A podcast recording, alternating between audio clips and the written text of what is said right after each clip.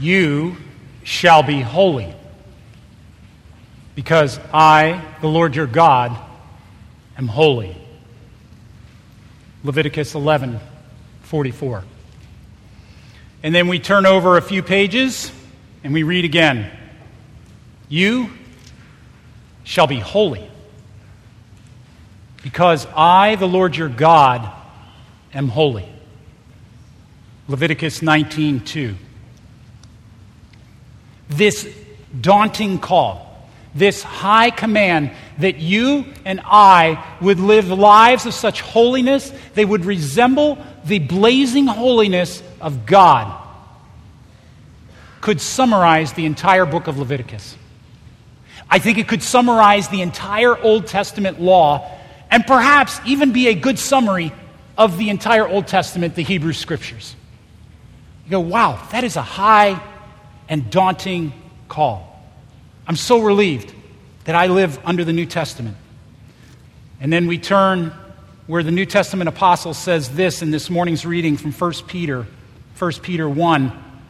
And we find not only that same verse quoted, but even intensified. 1 Peter 1:15, just as he who called you is holy, so be holy in all you do. For it is written, be holy, because I am holy. That raises the question, doesn't it? Which is the question of the morning. What exactly does it mean to be holy? What would that look like in your life or in mine? Now, Christians over the years have attempted to answer that, and oftentimes their answer has come in the form of a list. Don't smoke, don't drink, don't chew, don't go with girls who do.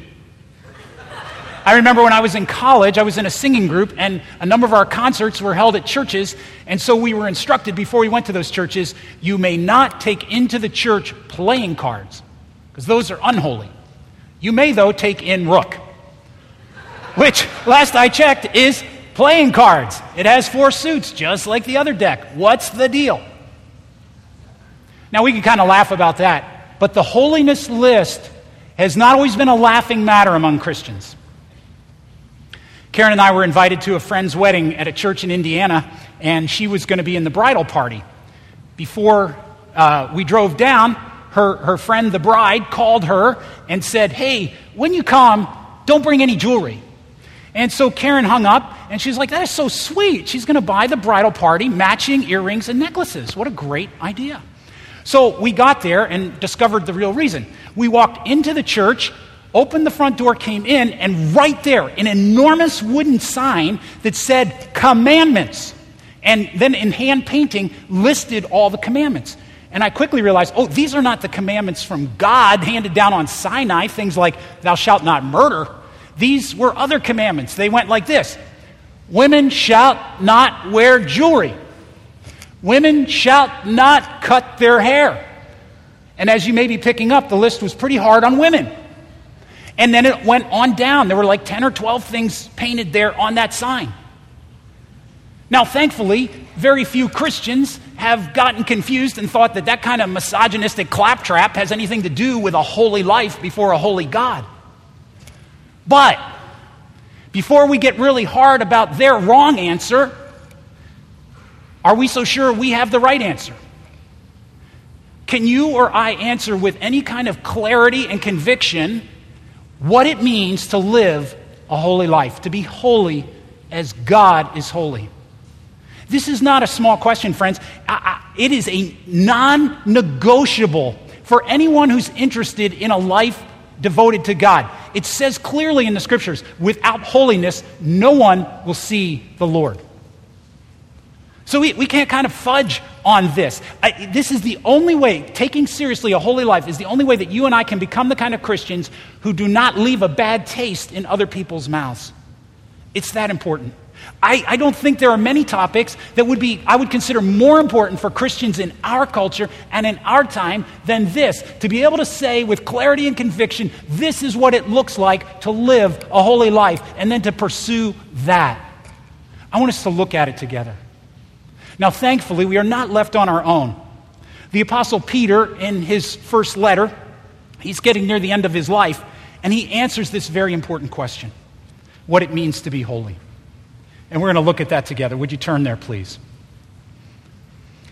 Now, the first thing that Peter helps us with, as he shows us what true holiness is, it helps us contrast it with the kind of fake or imitation holiness that we so often see.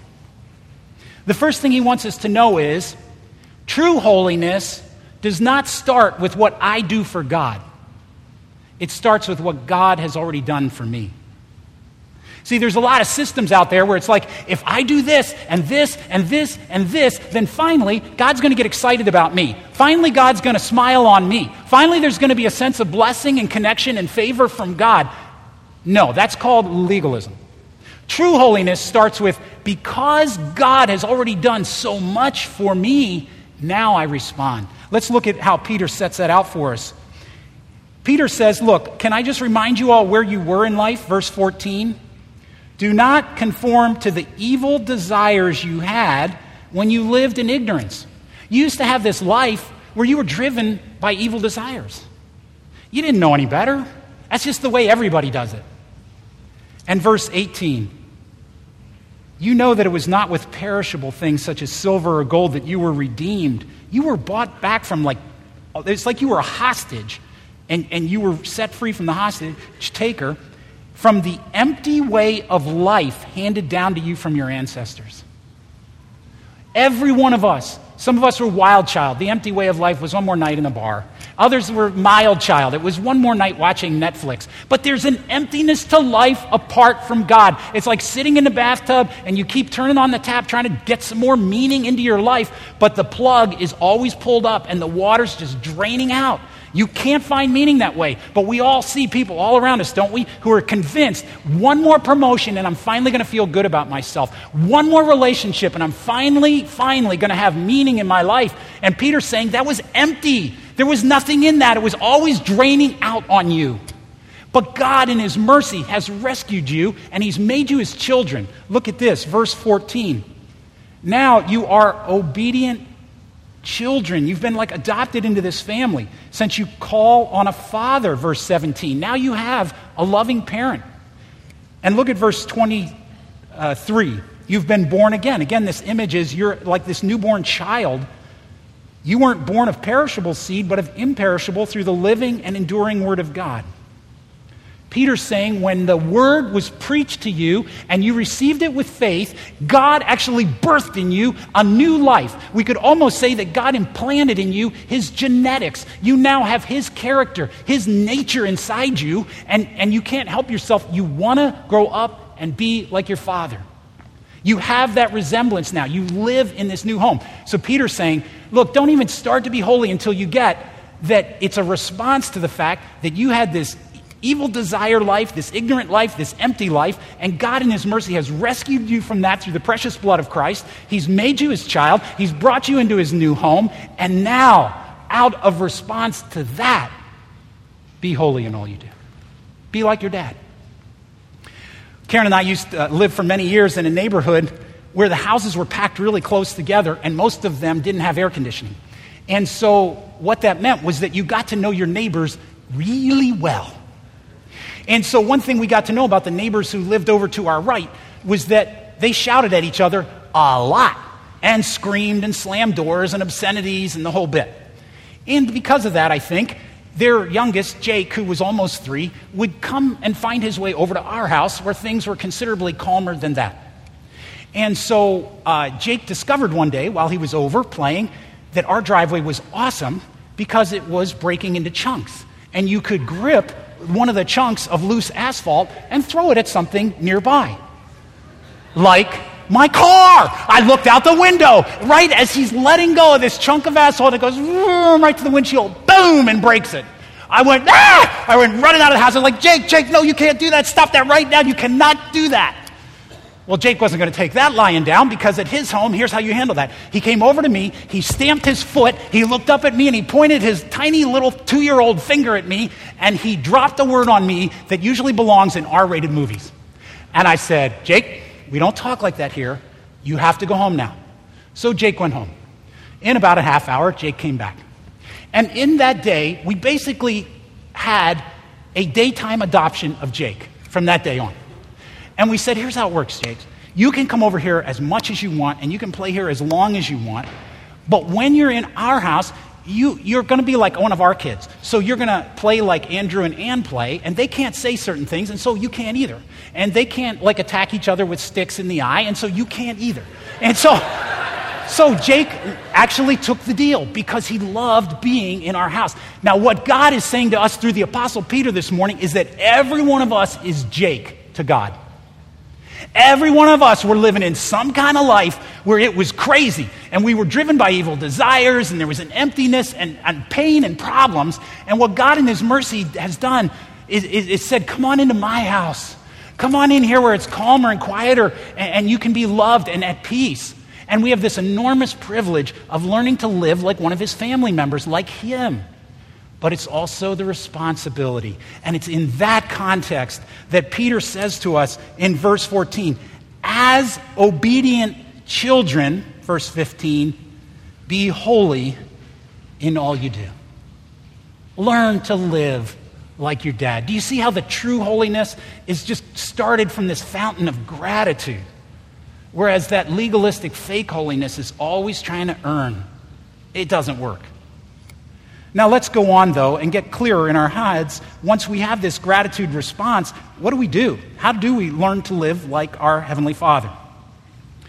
Peter summarizes that, I think, in verse 22. He says, Now that you have purified yourselves by obeying the truth, so that you have sincere love for each other, here's the imperative love one another deeply from the heart. That's how you show you're like your Father. You love people. You love them deeply, not in the fake way, not in the way that they actually can tell it's not real. And you go, well, Peter, yeah, but love is a vague word. Love gets used a lot. Love can mean a lot of things. Could you be more specific, please? Why, yes, he can.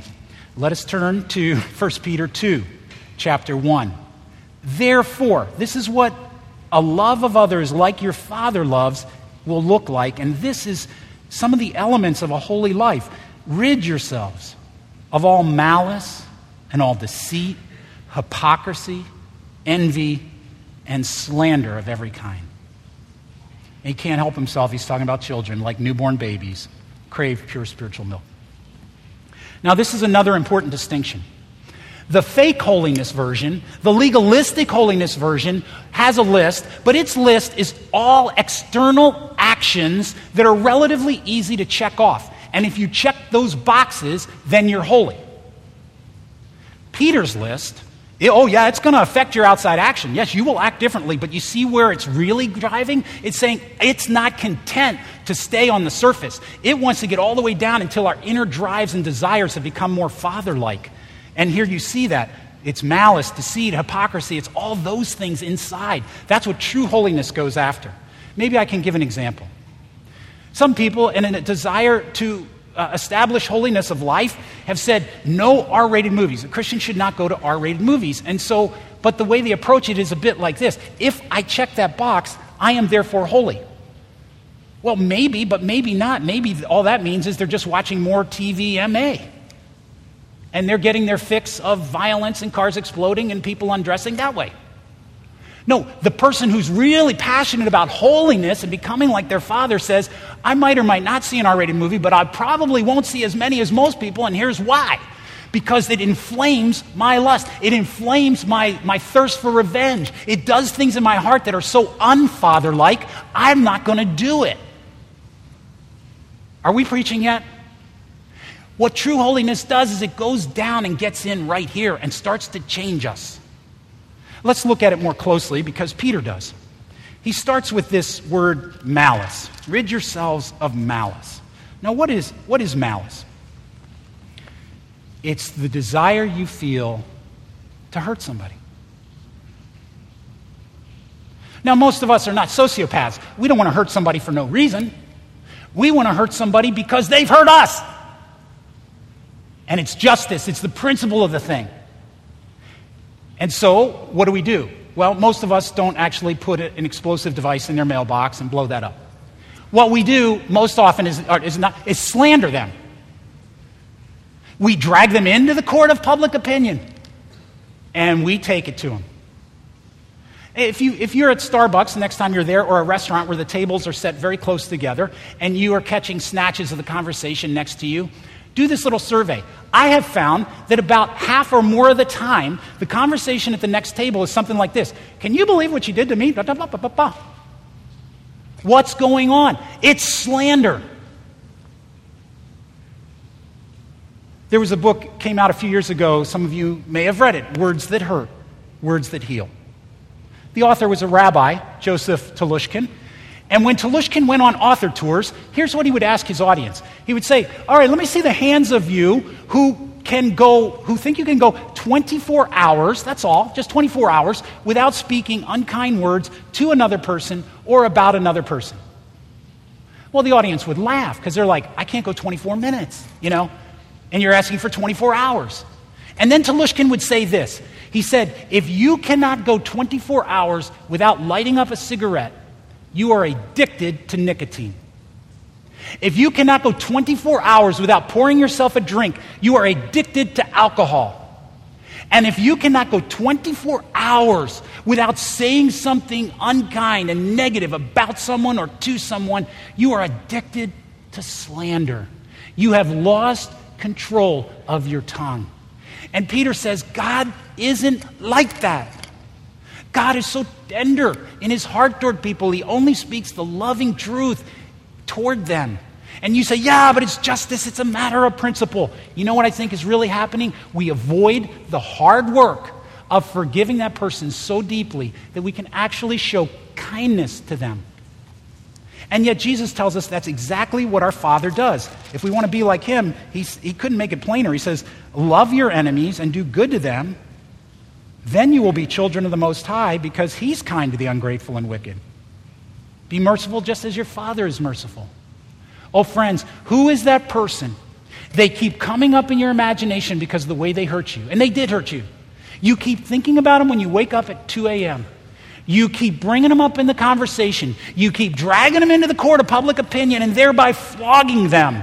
And your friends all agree with you. What they've done to you is outrageous. Do you want to be like your dad? Rid yourselves, Peter says, of that kind of malice and slander. Get it out of your heart. And like newborn babies, crave for pure spiritual milk.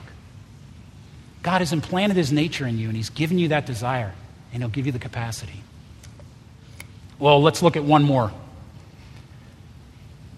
Peter sets next to each other two words one is deceit, and the other hypocrisy. And they're cousins, aren't they? With deceit, I want you to think that I'm more honest than I really am, that I'm better than I really am.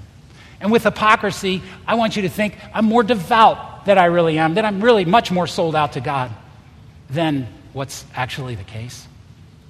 And, so we all are steeped in this. We go out to Res Cafe and we've got coffee in our hand and we're standing there and, and, and our conversation, we're thinking, I, I, hope you, I want you to think that my marriage is actually a lot better than it really is. I hope you think that my finances are a lot more together than they really are. Sometimes somebody will be talking to me about a book or a current event or a movie, and I'm kind of embarrassed because I don't really know anything they're talking about. I don't know where I was that month or year, but I missed it you know? And, and rather than just say, I don't, I don't know, can you just fill me in on this? I'm really clueless. I'll nod as if I know what I'm doing. What am I doing? I'm trying to help you think that I'm smarter than I really am or more up to date or whatever. And what we're doing is, in every one of those situations, we're avoiding the hard work of telling the truth about our condition, of being honest of what's really going on inside. There needs to be someone in your life who knows the truth about what's going on and can tell the truth about it because that's what our Father's like. It says of God the Father that, that He is not a man that He should lie. The Bible says of God the Son that in His mouth was found no deceit. It says of God the Holy Spirit that He's the Spirit of truth. When you align with truth, you align with God. And as long as you're fudging and kind of jiving and hiding and using deceit and hypocrisy, you're living in your old, evil, empty way of life. And God says, I've rescued you from that. Now live holy as I am holy. Has the Spirit begun to search your heart, friends? To say that there's ways that you need to grow up? God has given you every means for that. He's implanted in you His very life and nature. The reason you have a desire to be more like your Father is because He put it there. He's given you a capacity that will grow, and you will become more and more like Him if you cooperate with Him. And this morning, what He's calling us to, through the words of the Apostle Peter, is to collaborate with Him and to rid ourselves of malice and slander, to, to stop avoiding the hard work of actually forgiving the person who hurt you and to show kindness to them. He's saying, rid yourselves of deceit and hypocrisy. That's not the way the Father is. The Father is pure light. He doesn't ever have any darkness, shadow, cloak of deception. And you can do it if you'll just tell the truth about your condition. On Good Fridays here at Resurrection, we invite people to come and make uh, oral confession to a pastor. And it's a beautiful opportunity, and if you've never done it, I encourage you to do it. One Good Friday many years ago, a woman came into my office to do that, and she pulled from her purse a piece of paper, and then she unfolded it, and then she unfolded it again. And as she made her confession, she went line by line, single spaced, handwritten through this sin and that sin. And when she got down to the bottom of the page, I thought she was done. She took a breath, she turned it over, and went about halfway down the back page. It was the most exhaustive confession I'd ever heard. Later that night, we had our Good Friday service in which the goodness of God in Jesus Christ was so clearly portrayed, and his cross was set down there for people to pray around. And, and, and the, the message that, that it was not with, with cheap stuff that God redeemed you from that kind of life, but it was with the, you know, the, the precious blood of Jesus Christ. After the service, everybody was gone pretty much, and there were just some staff members there and some sound people put, winding up the, the cords because we were in rental space at that time. And I noticed she was still sitting in her chair with her head down. And so I went over and I got in the pew and sat down next to her and I said, Are you okay? She said, You know how I made a confession to you? And she looked up and her eyes were blazing with rage. Her face was flushed with anger. I said, Yeah, I know. She said, Well, I, I, I, there's one more thing that I really need to confess. And then she said what that was, and it was a moment of a soul bare before a holy God. And then she just started sobbing until snot ran down her face. And I thought about that later. I thought, she started the confession process, and so much good happened there. But it was not until she realized that God had done so much for her and rescued her from that that she was, had the courage to feel loved, to know she's in the Father's house. I just want to be like my Father. And now I'm going to tell the truth. Friends, what is it for you this morning? That God is calling you to grow up, and He's saying, Because I'm your Father and I love you so much, be holy as I am holy.